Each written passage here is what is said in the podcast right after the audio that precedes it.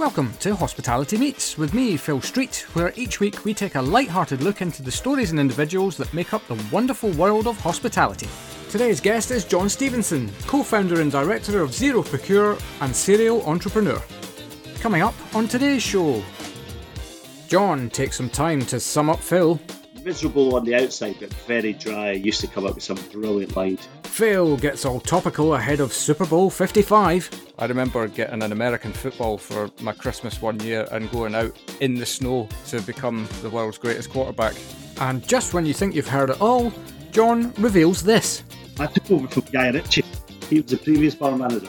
He, he wrote Lock, Stock and Two Smoking Barrels at the end of the bar.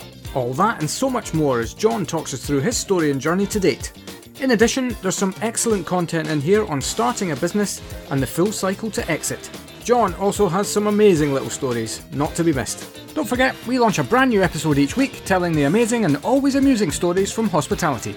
So make sure you hit that subscribe button and give us a like and a share across your favourite social networks. Enjoy! Hello and welcome to the next edition of Hospitality Meets with me, Phil Street. Today we cross the line and head into the world of procurement, a side of hospitality that's uh, actually vitally important. Our guest has also not had what I would classify as your typical route to where he is, which I always find really very, very interesting.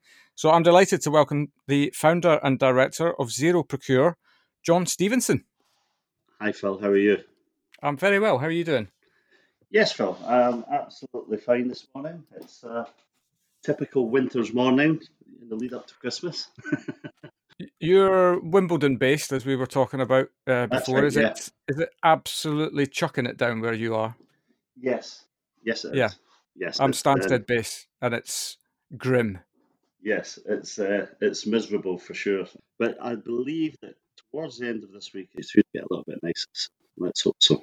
Yes, I'm not uh, sure it's a, a white Christmas, but it's um, it's getting colder but nicer. I seem to remember white Christmases, you would have them every so often, but it seems to be a long, long time since I can remember one. Maybe that's just because of where I live now. Yeah, well, you and I were were both sort of born bred East Coast Scotland, and I remember a white Christmas pretty much every single year. I remember getting an American football for my my Christmas one year and going out in the snow to to become the world's greatest quarterback. right. You should speak to my oldest boy. He's obsessed with the Baltimore Ravens. As, as Really? happens. But the um, strangely, as the accent would not sort of give you a clue to, I was born in Hampshire. I was born in Winchester. Were you really? I'm, I'm, I'm the youngest of 10 kids, and all of the others were born in Scotland.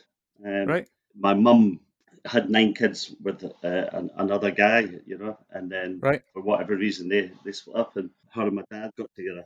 Um, and I think because of the way things were, they just decided to try and start a new life down in the south of England, you know.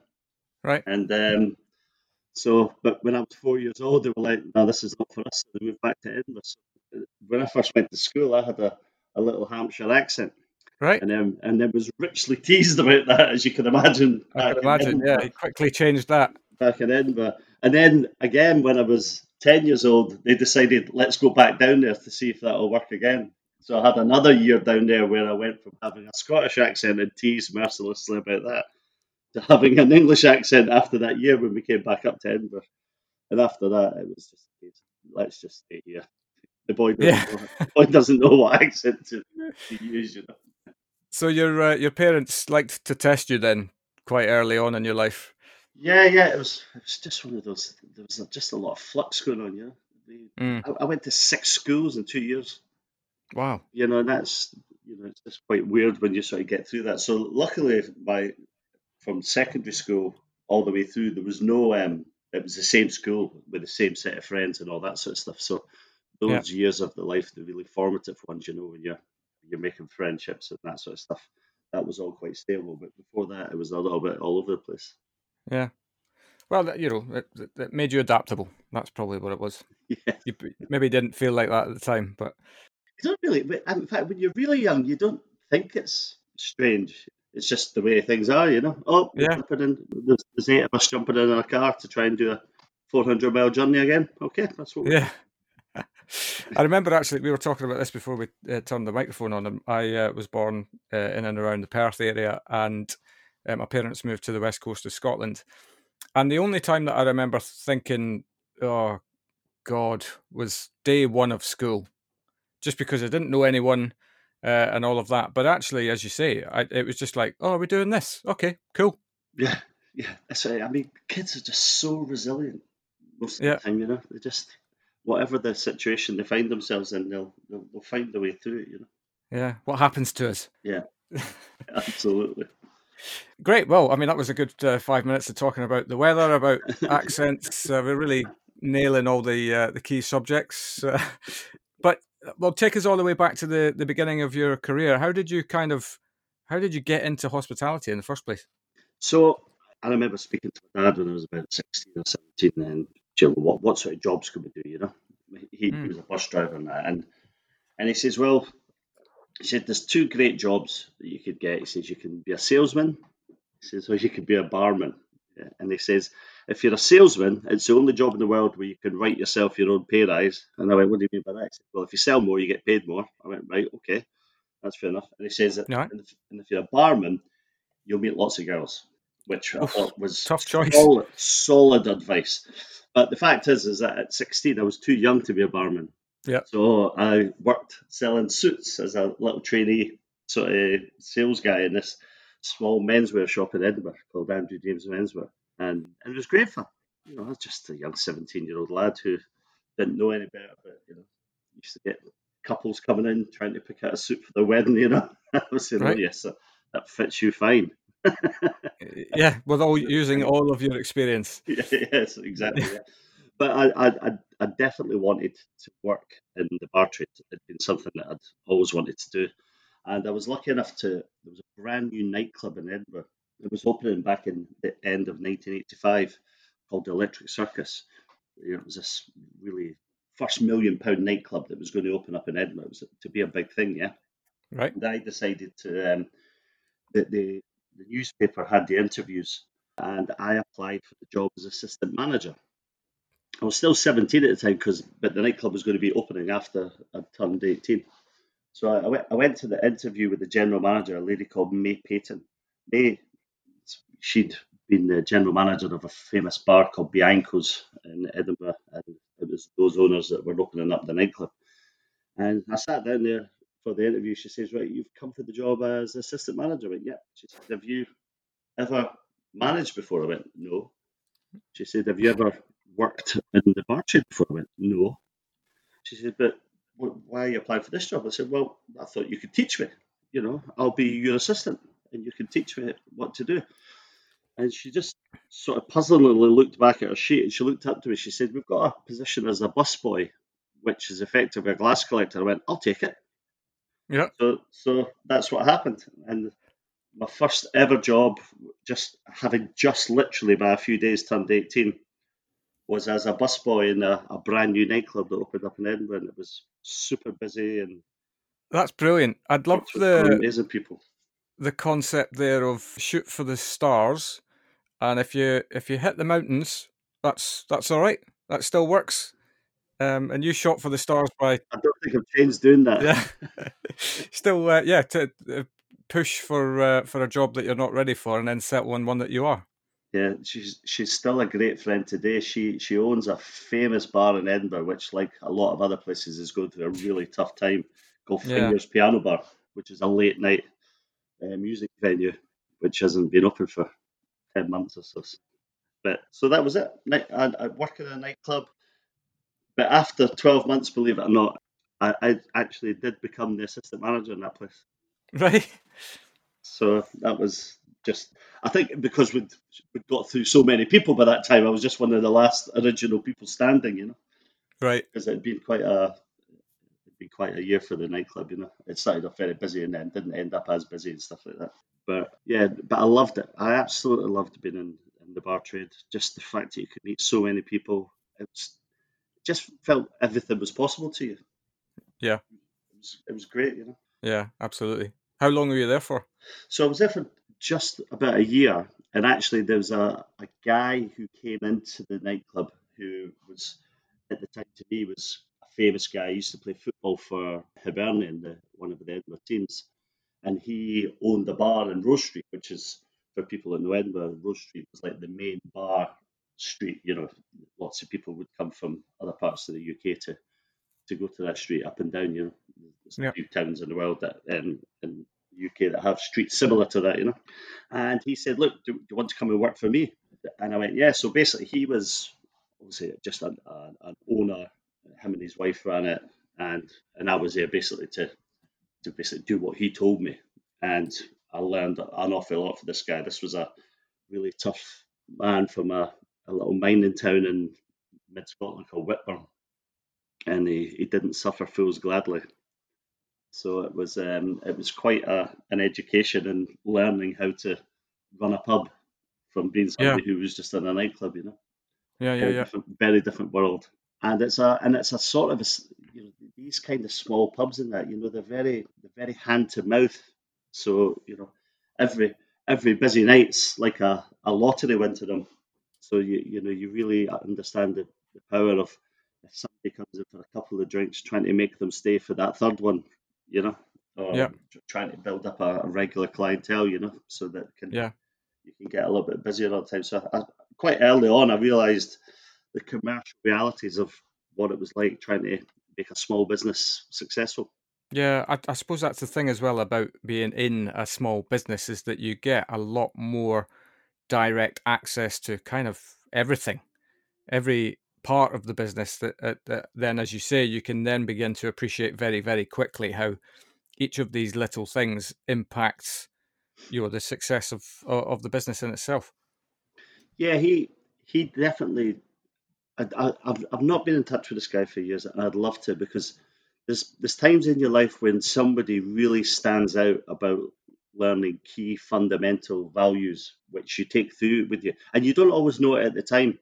Yeah, but certainly as as you get older and as you know, you might have your own business further down the line, and even if you become a dad, you you, you realize certain things from people that you've learned that have been a massive help to you, you know. And he certainly was a guy who I I learned a lot of core values from, mm. for sure.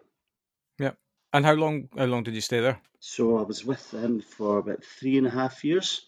So okay. that took me up to I remember it would have been 22, and it was just they'd open up a second place, but um, it was just it was just time for me to move on, and I and I wanted to try to do something different. I went to work for a, a company selling I think it was selling insurance policies to small businesses, but just I was just a young daft laddie to be fair, Phil, just a bit young for that sort of thing. I think it was just to try and do anything to get, you know, to not be working with these people, this guy for the time. Yeah, um, you still, was, still had that um, that advice from your your father right, about yeah. the, the so I've done the bar thing, so let's get the sales thing. Yeah, but I was, I did that, and then for a period of time, I was doing that and working in a bar in the evening. So right. So I, so I was sort of having both worlds, but as it turned out, I was probably much more suited to the world of selling drinks and having a laugh with people in a in a pub, rather than talking to people about their um, buildings and contents insurance. right. I can, yeah, I can, uh, I can see the attraction in um, in staying in the drinks business. Yeah. So I, I so I, worked at a couple of other places in Edinburgh. There was a great bar called Champagne Charlie's, which which I ran for a while, which was a real stalwart for the after work crowd there in Castle Street, and just met lots and lots of good people. And then and then there was a place called Smithy's Ale House, which I, I ran for two years. It was a it was a different type of hospitality venue where it was very much about real ale and stuff like that. So yeah, yep. I had to learn a lot more about those sorts of things, which which I got really passionate about for a while because it, it gave you something to aim for. You know, there was a, a very popular beer guide by the guys from CAMRA, and it was quite a fill up in your cap if you could be quoted in the book. Right. And uh, we managed to get the bar into that guide, so you know you would get beer drinkers in from other parts of the UK coming in to, to try it out if you were given a good recommendation. Yeah. Do you know I'd, I'd learned a bit about that. I'm a member of my local roundtable, and we put on a couple of events across the year. We haven't this year, of course, but one of them was a, a beer and gin festival. And when we, uh, we we contacted CAMRA for support I was amazed to learn that there's this whole world of real ale followers out there that that that will actually go the full length of the country to try a new ale. Yeah. So if you get that advertised in that you're doing an event and you're going to have a a, a, a commissioned ale specifically for that event, that you get all these people who don't live anywhere near where you are coming to your event. I found that absolutely incredible. Yeah, no, it's it is quite amazing, and um, it's funny. I was my, my oldest son, who's uh, fourteen. We were talking about Comic Con, you know, the massive festival for yeah, yeah. all things sort of the Marvel world and superheroes, and that's it. There's something like that for beer, you know, and he couldn't quite believe me, you know. Yeah, people people would be you know fanatical about turning up to events for beer, but but they are, as as you found out as well. Yeah, there's two two other places in Edinburgh that I remember from my. I didn't. I never lived in Edinburgh, but I, I had a lot of mates from there, so visited on, on numerous occasions. Um, the Rocking Horse. I don't even know where that is. That was a, it was a heavy metal place. That's probably why nobody knows that except except me. I think I was the only one in. Um, and um, and Greyfriars, Bobby, the um, the famous one yes. that was in a, a, a movie of the about a little dog. Yes, yes. No, it's fun enough. I, I, was there with the family not that long ago. You know, like in 2018, and getting all the pictures because there's just outside the little statue of the dog, isn't it? Just opposite the bar, and it's, yeah. it's, it's quite it's quite famous. But Anyway, that's completely irrelevant. I uh, apologise, but, um, okay. but there we are. it's, it's, good advertising for the bar, which I'm sure they'll, they'll need it soon enough. You know. Yeah, I'm going to call them for um, sponsorship money when I get off. Yeah. So after I'd been doing that, I was I was at 27, and it's like, you know, what what am I going to do here? Am I just going to continue to be a guy running different pubs in Edinburgh, etc. You know, at that time there didn't seem to be any clear path to becoming a bar owner. But a friend of mine had moved to London about two years previous to that to work in the upcoming restaurant scene at that time. Yeah, he he opened. He was one of the guys that opened up Quaglinos, which was okay. Uh, a, actually you know, that was the first of the properly super restaurants opened in London back in the early nineties. Yeah, and he'd been doing that for a while, and then and a friend that he'd met, they were opening up a restaurant in Chiswick down at uh, Strand called Oliver's Island. They said, "Look, do you fancy coming down to to help us do this?" And I thought, brilliant. I'll go down to London for a few months, sort of help them do that. You know, I could set up the bar for them, and it'll be um, it'll just be a nice thing to do, you know. Yep. And then I got down there, and it was like about ten degrees warmer, and there was you know, there was just lots of gorgeous people knocking around. I thought, well, I'm not going to rush home just yet, you know. And as it, and as it turned out, I never went back to live. Although I, although I enjoy Edinburgh more now than I did when I actually lived there. But um, yeah, I just never went home. Yeah, that's that's the thing, though, isn't it? My uh, brother lives up Nairn, just outside of Inverness, and it's always a pleasure to go visit. But uh, I can't imagine living up there just because of the the access to London for me is London's just a, a an incredible city when it's when it's allowed to be open. Yeah, you know, London is you know it, certainly now when I go and visit Edinburgh, and, and unfortunately, a couple of years ago my father passed away, so there's, there's not really a lot of family reasons to, to go to Edinburgh just to see my friends, right. you know. But obviously, yeah. we, can, we, can, keep in touch all the time. But I always feel like where, where your your family are, your your wife and kids are, that's obviously home, isn't it? So I always yeah. feel like I'm coming back home when I get down to here, you know. Yeah, I yeah, never, yeah. I never thought I'd say that 25 years ago. no, no. yeah, they'll not let you back over the border now. You've said that as well. I think I might get a passport through my dad's birth because obviously, but my, um, you know, I think uh, my children are the last ones who'll be able to play for Scotland because they'll lose the um, right to. Ah, uh, right, right. So unless, of course, they move there, but I'm not sure about that. Well, they should probably have uh, loftier ambitions than playing for Scotland anyway. But um, well, yeah, as as alienate the country as well. As I, as I mentioned earlier, my 14 year old, for some unknown reason, because I've got I, I, I, know nothing about the sport, he's just obsessed with becoming a quarterback and wants to do his further education when he gets older in America. Right. none, none of us have any connections to America. I mean, we have a, a couple of friends there, but just just through his own research, and you know, he, he's just decided that's what he's going to do. And I think it's that, funny, isn't it? Do you know what?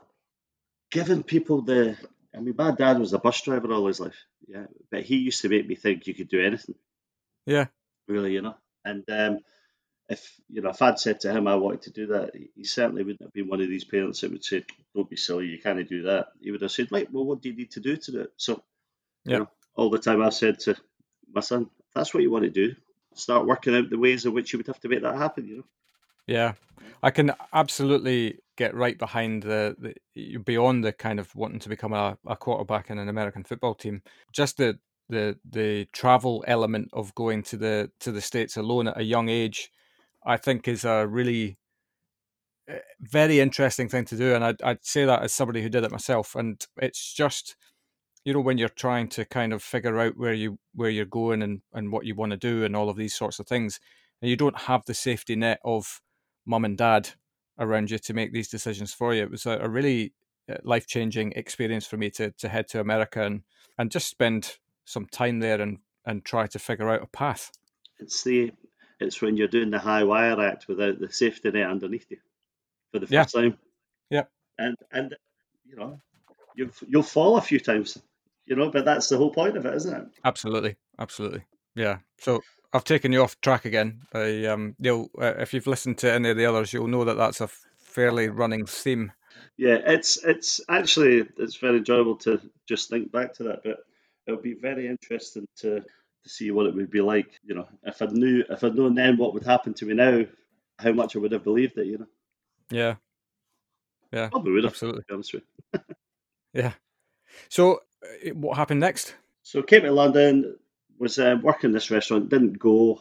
Worked in a couple of places, uh, notably a, a really good bar restaurant in Wandsworth Bridge Road in Fulham called Joe's Brasserie.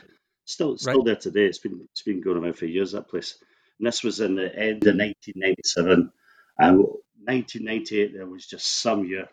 I, I took over from Guy Ritchie. He was the previous bar manager for me. Right. He, he, he wrote Lock, Stock, and Two Smoking Barrels at the end of the bar. While My life. Yeah.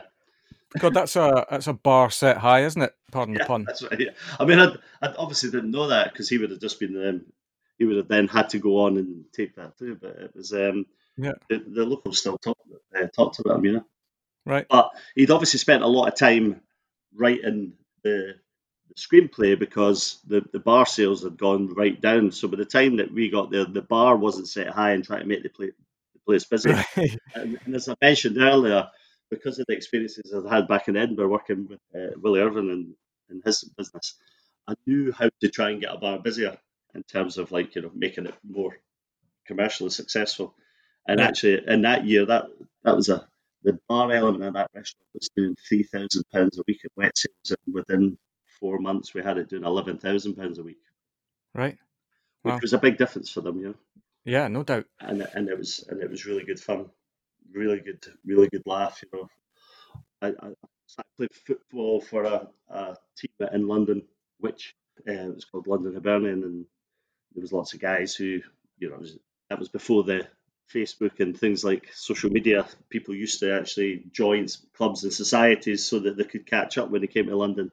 Yeah. So we used to get all of them and all their friends and that coming down, you know. So it was, it was, it was, it was quite a, a, a fun, fun time. But then I'd, I'd met someone then and decided that we were going to get married, which was you know, in no time at all, which didn't turn out to be the best decision. Right. So I left London for uh, about a year, got married. Uh, well, funny enough, I got married in Australia because my mate had just moved there, so I wanted him to be the best man. So he said he couldn't come back, so we decided to go over there. Oh, it's a decent excuse to go, though. Yeah, yeah. yeah. No, we. I got married in the steps of Sydney Opera House the first time round. You know, it was a great wedding. The, the marriage, unfortunately, wasn't so but I, that's where my oldest daughter uh, was conceived. So there was some good came out of that, for sure, you know.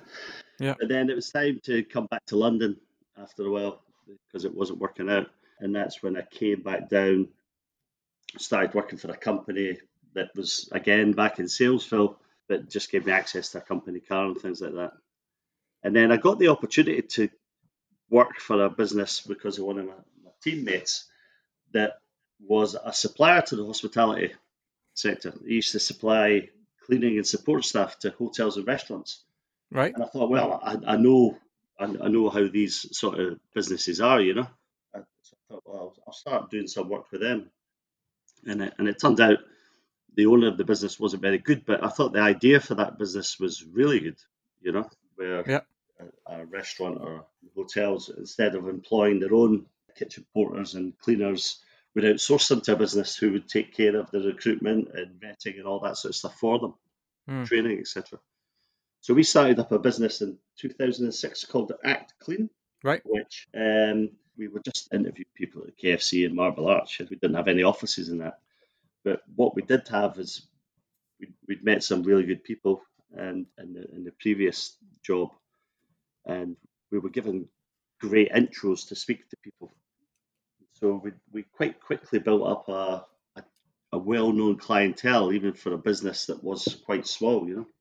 Yeah. I mean, the, the wonderful Gillian Thompson, who later became a, a colleague of mine, she was the director of operations at Gordon Ramsay. And I think because of the accent, I managed to get a, we managed to get a meeting with them to talk about their requirements. And, and, and it was it genuinely was that. It was, the, her assistant was a lovely South African lady, and she said, "Oh, this guy's came in, but he's he's from Scotland." And Gillian apparently said to her, "Well, get a meeting with him then."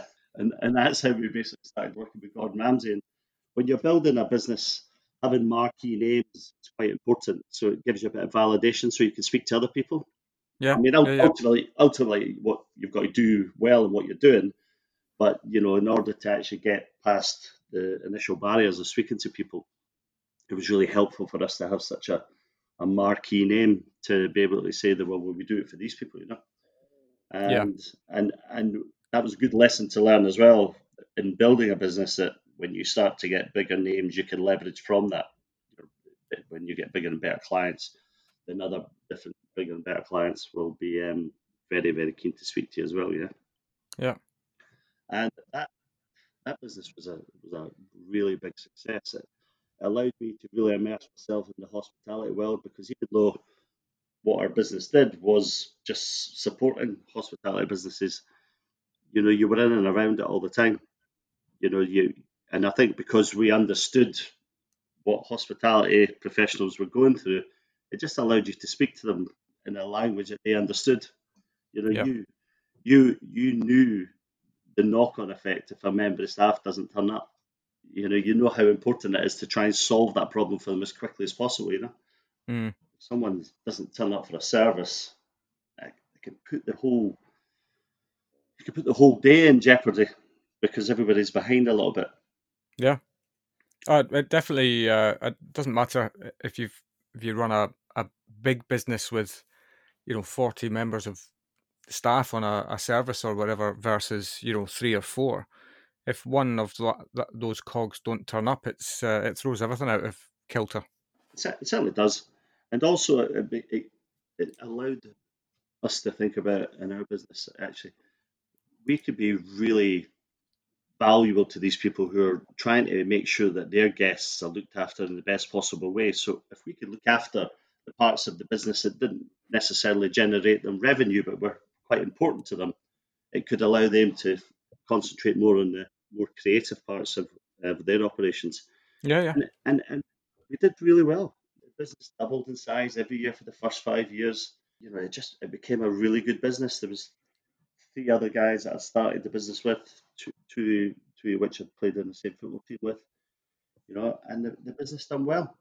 yeah it's funny where you make the connections isn't it they can they can come from anywhere Yes, and you know the, the amount of brilliant people. I mean, I mean you have spoken previously about this. We, we met people like Chris Sheppardson from the EP, and we, we were associated with them for quite a while. And just literally networking out and about in London two or three nights a week for years, as it felt like. But you have to sort of put in those kind of miles in order to get your head around what the hospitality sector in London's like yeah but it, it, it obviously paid dividends.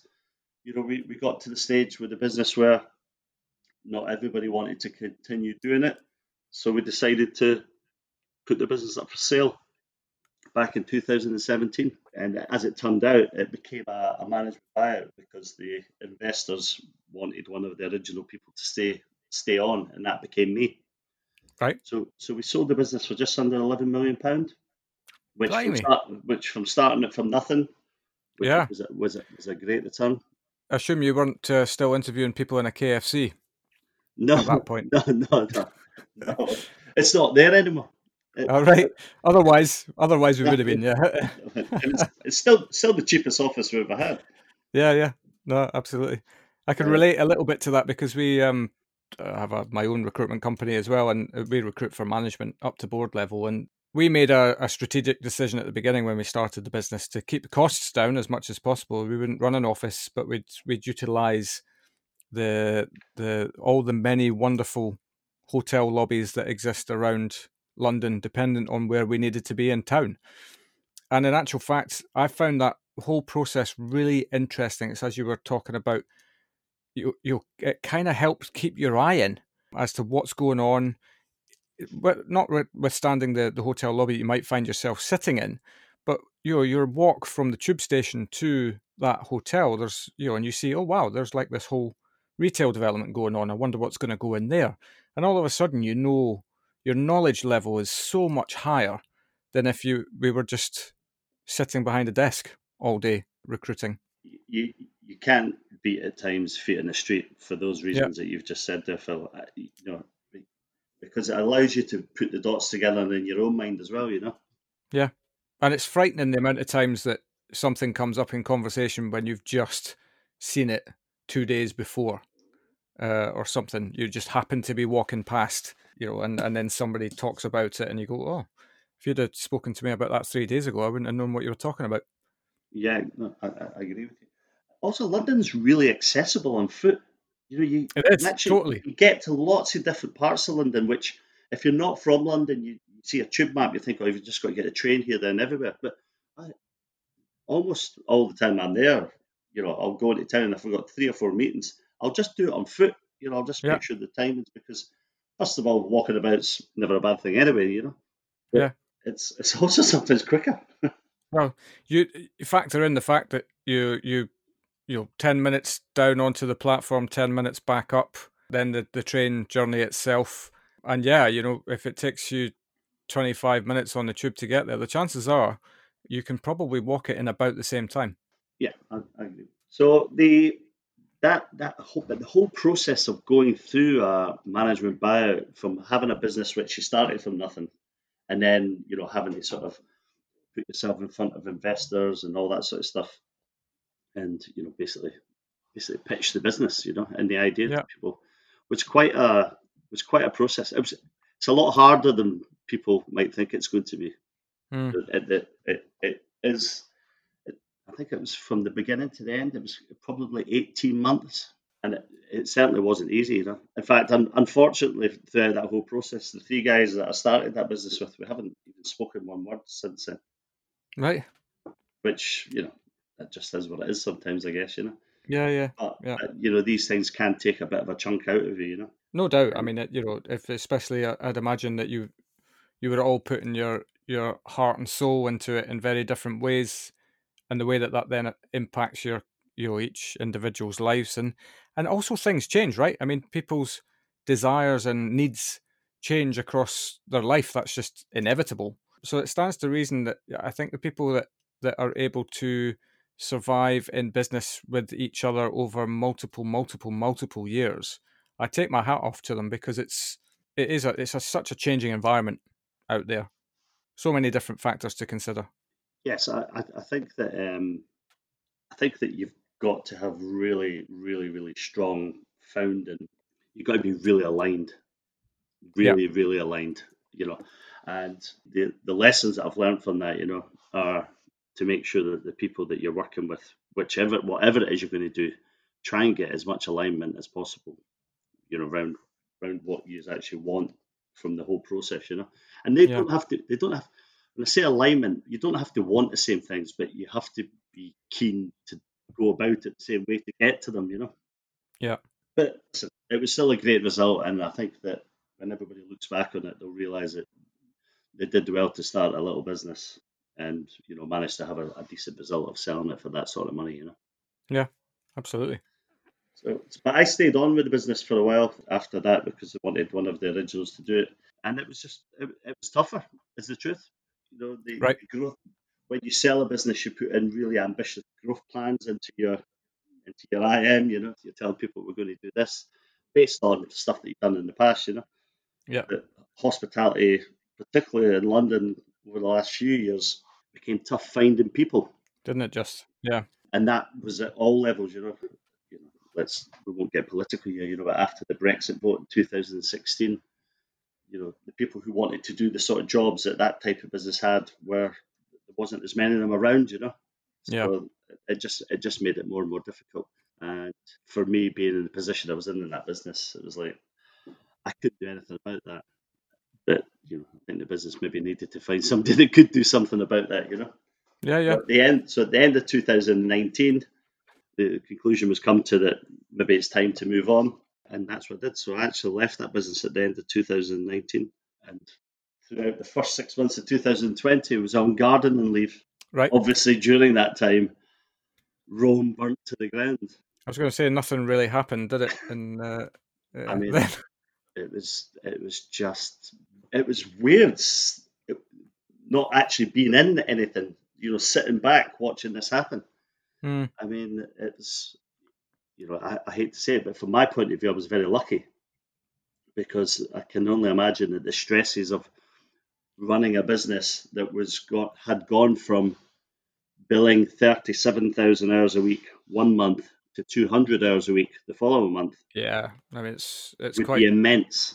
It's crippling. Yeah, I mean the commercials and the financials are absolutely real, but the what it would do for your your mental state, you know, it would be really really tough, you know, because yeah, and there's so many businesses, and you know when I got to thinking about this, there's so many businesses going to have to pick themselves up and dust themselves down and effectively start again. You know, a rebuilding process, which is why, at least having the time to think about it, is that uh, we came up with the idea for my new business. Yep. So yeah, so tell us tell us about that.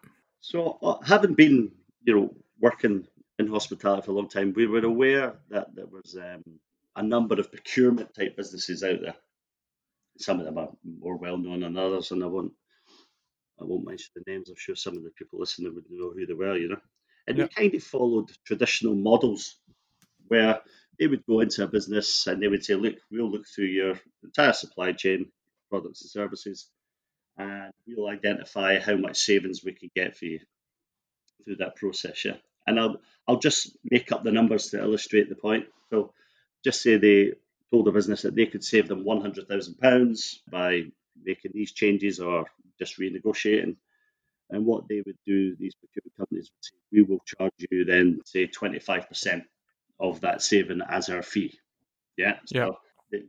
you would think that, well, actually, we're not paying for it because we're getting this money out of the savings. But what was, what was happening in a lot of those models was that um, the relationship between the customer, the operator, and the supplier could become very stretched uh, if right. the supplier was being put under incredible pressure to, you know, really nail down on their prices, you know, and they would mm. have to use tactics about if you don't do something about this, you're getting chucked out, you're not going to work here anymore, yeah. Yeah. But what the models didn't also tell is that actually they would still get a commission from the supplier as well, the incoming supplier. So the customer had to spend something, whether it's you know whatever that percentage was, but the procurement company would also be paid from an incoming supplier by way of a commission that. And what I thought about when you know when we were in the middle of this pandemic is like, well, the last thing that any business needs right now is to incur more costs, you know, and especially ones that are going to be having a new type of reality, you know, once the pandemic and all its um, and all its woes wash through. Mm.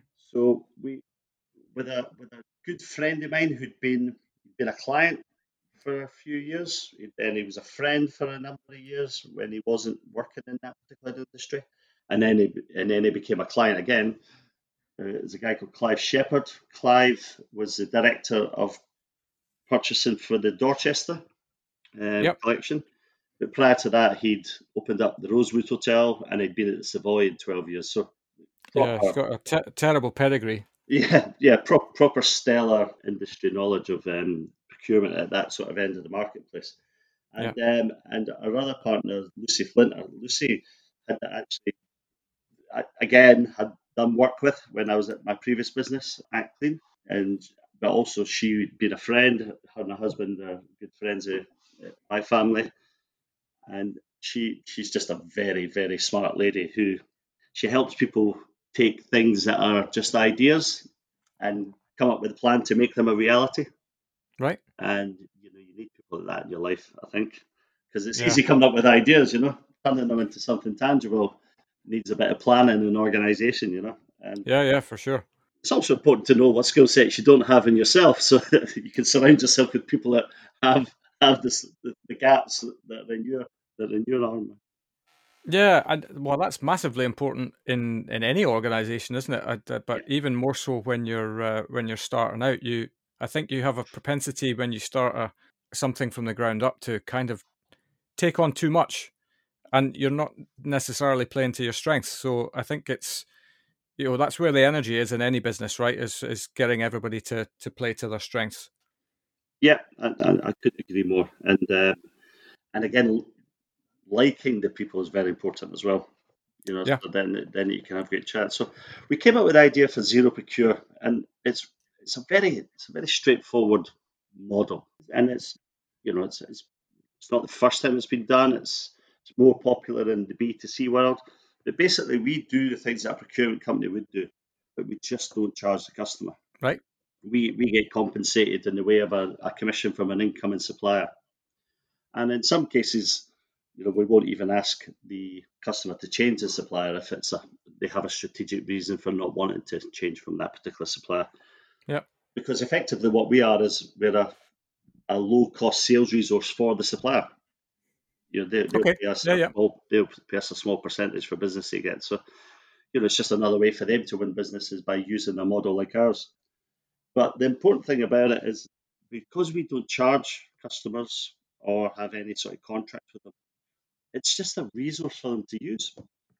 You know, and yeah. also smaller businesses, it might allow them to get better buying power than they would if they were just acting on their own as well. Yeah.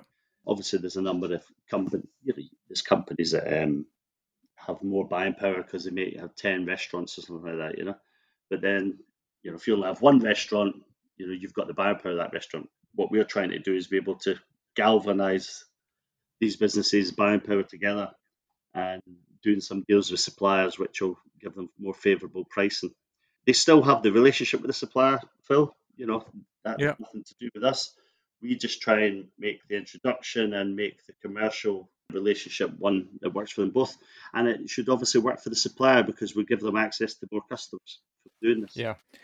Isn't that just the the, the most wonderful thing though about uh, and how business should actually operate? Is you know when when everybody involved in in any kind of relationship is all walking away happy rather than feeling like they've been steamrolled or railroaded or or you know forced into making some kind of contractual arrangement you know everybody wins. Yeah. And i don't think that that's that difficult to attain. And yet for some reason somewhere along the line in, in a lot of instances it just kind of gets out of uh, out of sync. Yeah it's it was really it was really important to me to have a business where there was literally no losers. You know, ev- everybody should be able to do the bits that they're supposed to do and not have to be tied to it with contracts. You know, and yeah. in, in my previous business, sometimes it, we would, you know, a relationship might be strained with a customer for whatever reason, and then the contract was sometimes brought up as a reason to continue with that relationship. And that always felt quite tough, you know. Yeah, yeah, yeah. If, if you're not doing the job you're supposed to do, then people should be allowed to to move on and do something else. You know, I mean, I, I, get it as well. There's sometimes where people just decide that they want to try and look for something cheaper and they want to move on. But then, if that's a relationship where people have, then then they should be allowed to do that. You know, hmm. the the way that we're going to do things with Zero Procure is that if anybody wants to not follow the model that we have, then they're, they're, they're totally free to do it. But we just won't be able to help them anymore. Yeah, it's I, am sure you know what a Mobius strip is. It's, it's that sort of triangle piece of ribbon that sort of folds on itself. It just it's just if everybody does the bit that they're supposed to do, then everybody everybody does well at it. Yeah. Well, it, that comes back to the, everybody playing to their strengths as well, right? I mean, you guys are bringing in an, a line of strength that doesn't necessarily exist within their their business, and probably you're giving them access to a network that um, that they can't get uh, without putting in a hell of a lot of blood, sweat, and tears. Yeah, I mean, I, I think there's a there's a move in a lot of things to, as well to not.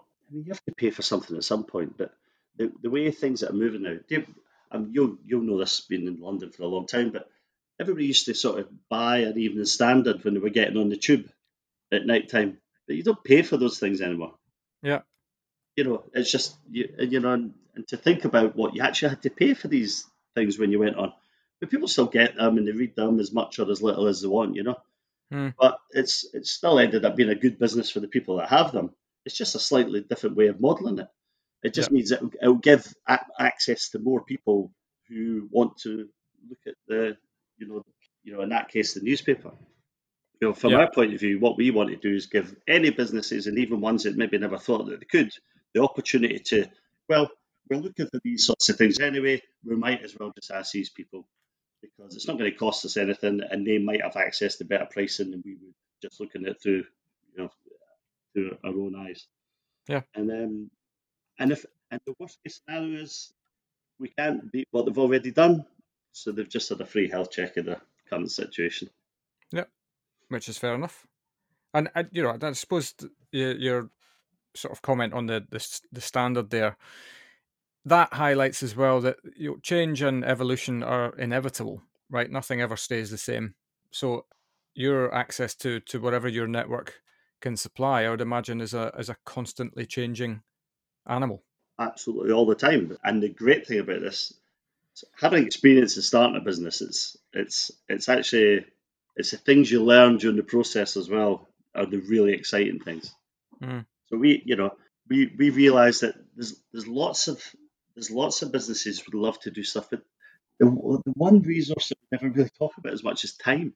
Yeah, You know, having the time to do things, and and now what we're going to be finding ourselves in a situation where resources stretch beyond belief. You know, Yeah. Uh, and so being able to have a resource that you can call on when you need it, and you know, hopefully, hopefully make it a valuable one to you.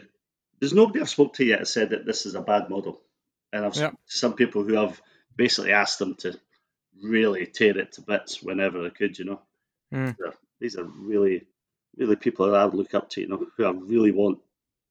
Yeah, I want somebody to tell me why this is wrong, but it's it's it'll it just works. It just Yeah. works for people, you know, and it, it'll be a massive help to businesses that are rebuilding. brilliant.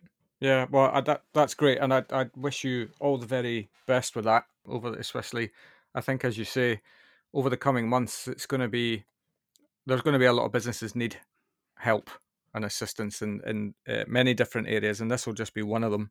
So I I wish you all the very best. Yeah, I, I'm I'm really really hoping that we can see a massively strong bounce back. I mean, one of my best friends owns a, a local bar for me down in Ellsfield there, and just seeing the optimism swept away from the poor guys when they're, they're opening and they're getting ready for the busy Christmas period, and then boom, close the night. You know, Yeah, no, I know. It's, it's a- it's just you know, it's not just a commercial thing about what that does to you. It's just it's a feeling of helplessness. You know. Yeah. Well, the, the decision's been taken out of their own hands, hasn't it? That's the thing. Yeah, and I, I see some great hospitality people. I mean, you know, and I, I obviously give my full support to trying to make sure that the, the industry as a whole can get better voice within government because it certainly feels like, and maybe that's, but it feels like we've been hung out to dry a little bit. Yeah. No, indeed. Well, on that uh, shiny note, um, why um, why should somebody start a career in hospitality, in your opinion? I think because it gives you opportunity to do anything. Yeah. And, you know, within one hospitality property, you've got all ends of the spectrum. You know, customer facing, back of house, creativity, financial, you know, all aspects of business life are encapsulated in hospitality. But the one real thing you get is to spend time with people. Yeah. So, you know, if you like people, then hospitality is absolutely the job for you. I mean, I have no idea what career my boys will go on and do, but I will be strongly recommending that in their formative years they spend some time in hospitality, you know, wherever that may be, you know. Yeah. Go and get a, go and get a job at the Montreux Jazz Festival for a season and work in a bar over there, or you know, just when go backpacking around the world, but always make sure that you've got the skills to be a waiter or a, uh, you know, or, or, or, a barman or or whatever it is you need to do, a pot washer, you know. Yeah. And the noble profession that that is, you know, it's it's it's some of the people that in this industry are phenomenal. Yeah. The Couldn't drive, the, the work ethic. The, you know, I know a, a lot of chefs, especially being and all that back at his. You know, these girls and guys who are doing that sort of job are they're just relentless. Yeah. Yeah, I, we talk about, about it a lot uh, on the show about the fact that uh, you know that the, there's, there's a lot made of the fact that it's a hard working industry, but if you want to make it in any industry, you have to work hard. There, there's no, you can't rely on luck to get you where you want to be. So, the the hardworking element shouldn't shouldn't define this industry as its own sole. You know, we don't have sole rights to hard work. You know, but if you if you want to crack on, you've got to get your head down and get on with it. It's it's a hell of a a hell of a thing to be to have behind you as you go through your life, knowing what absolute hard work and applying yourself in the right way can do for you. I mean, bear in mind, this is a guy who grew up in a housing scheme in Edinburgh, you know, was a barman for years and then started a little cleaning company who went on to be able to manage to, you know, sell that for multi-million pounds. Yeah. You know, hos- hospitality is the only thing that was able to do that for me. I, yeah. I can't think of any other route that I could have taken where that it would have happened like that, you know? Yeah, yeah. And, and what I like about your your journey is is that a lot of it doesn't necessarily feel pre-planned. You know, you've you've found yourself in situations where your your eyes have been open to the opportunity, and you've just kind of gone, well, let's let's give that a go. That sounds really interesting, rather than going by the age of forty, I want to have done X, and I, am going to be here, and I'm going to you know have done that, and and all of that sort of thing. Is that actually just keep your eyes open and uh, and your mouth shut and um, and see what comes. And it's it's amazing what gets presented to you. I, su- I suppose if only I'd kept my mouth shut a few more times, it would have been it would have been okay. But no, you're right. You know, I, I, and I don't think kids should beat themselves up at 21, 22, 25 even. You know that they Yeah. don't have it all figured out because you don't need to have it figured out. No. Do, do, do something you enjoy. You know, and hospitality is certainly one of those businesses where you can do that because you will learn stuff from people that you never thought in a million years you would meet. Yeah. And they might inspire you at a different point in your career, you know. I mean, Yeah. my, my, my, I was in my 30s before it really started to, the penny started to drop about what the real possibilities could be, Phil. But Yeah. it was only from having all that background of working with these amazing people. Some of the customers I used to have in bars I used to work in, I think back at some of the stuff that they used to do, you know, Yeah, and um, and it, it just it's just what an education that is for you. Speaking to yeah, speaking to people with loads of different experiences, you know. absolutely. Have you got any uh, screenplay plans yourself? no, no, I, I haven't actually. I don't think I'll be writing lock, stock, and two smoking barrels. Yeah, I tell you what, Um, I'll, tell you one story. It's a, it's a little bit, Hmm. but an old guy. Just when we were talking about the, he used to drink in a bar, and we used to always call people with their um, whatever they drank. That was what their names was. You know, it was um, Davy Export because he used to drink of Export. Like you know, it, it could be Grouse Phil or whatever. It depended on what their drink was. That's what used because you never used to know their second names half the time. You know? yeah, yeah, And uh, and he was just a guy that would come in after his job. I think he was a roofer. Have three pints of export every day, and read the paper, you know, and then go home. Very miserable on the outside, but very dry. Used to come up with some brilliant lines, you know, that would cut Yeah. down people very, very, very funny that way. And um, and I remember coming in one day in the, the, the tabloid paper in Scotland, it's the Daily Record, as you know, you know. And I yeah, yeah. Turned, and I turned around and I said, Davey, have you got the record? He said, I've got 12 inches, but I don't know if it's a record. Very good. Guys, guys like that are just, you know, imagine if a lifetime of speaking to people who can come from all walks of life, you know. Oh God, yeah, that, absolutely. You uh, the the characters you get access to in in this industry are just phenomenal, and you see them at their best and their worst, right? In in times, but you kind of you end up becoming family to these people as well if you if they're regulars in your establishment, and I'd I'd love all that. Yeah, I'll yeah. Well, this that would have happened thirty years ago, and I still remember it today. You know. Yeah. We certainly haven't got long enough, but there's some hilarious stuff that's gone on, as I'm sure anybody in hospitality would be able to have. Yeah, of those stories as well. Most of it uh, unrepeatable. Exactly, exactly. Yeah. But that's okay. Absolutely. No, great. That I look that that that was wonderful, and I appreciate you uh, you taking us through your your life and, and career so far. Uh, and I, I really do wish you well with uh, with your upcoming. Well, it's not even an upcoming project now, is it? It's it's here. It's arrived. Yeah, we we launched it. We launched it in October. Obviously, the, the timing is what the timing is, but thankfully, you know, universally, uh, people are really happy to talk to us about this. And um, unfortunately, a few of them have got fires to put out at the moment, Phil, and, yeah. other areas, you know, and um, which is which is fine. But I've, I've I think we're going to be I think I think we found the right thing to do, and it feels right. It feels like it's a good thing to do. Yeah. You know, not just the fact it's a business and you, you obviously you want to to do well out it, but you know, one of the things that we hardwired into the the business plan for Zero Procure was Foundation Zero. So, you know, if the business is doing well, well, from whenever whatever it does, the, the business will always pay ten percent of its profits into that foundation and invite right some of our supply partners to contribute as and when they want, you know, through, through different activities. And that's there. So obviously we were born during the pandemic, but sometimes businesses, through no fault of their own, suffer a catastrophic event that puts their business in jeopardy. Mm. And the foundation will be there. This is this is what I really want to go on and do, and so I have to make sure this is a success. It's there to try and help these businesses, you know, if if they qualify through the criteria which you know the trustees would set out, then they can get somewhere to go for a bit of support. Yep. You know, as a business, as opposed to individuals, there's, there's a number of different noble organisations that help people in hospitality, you know, who fall on hard times.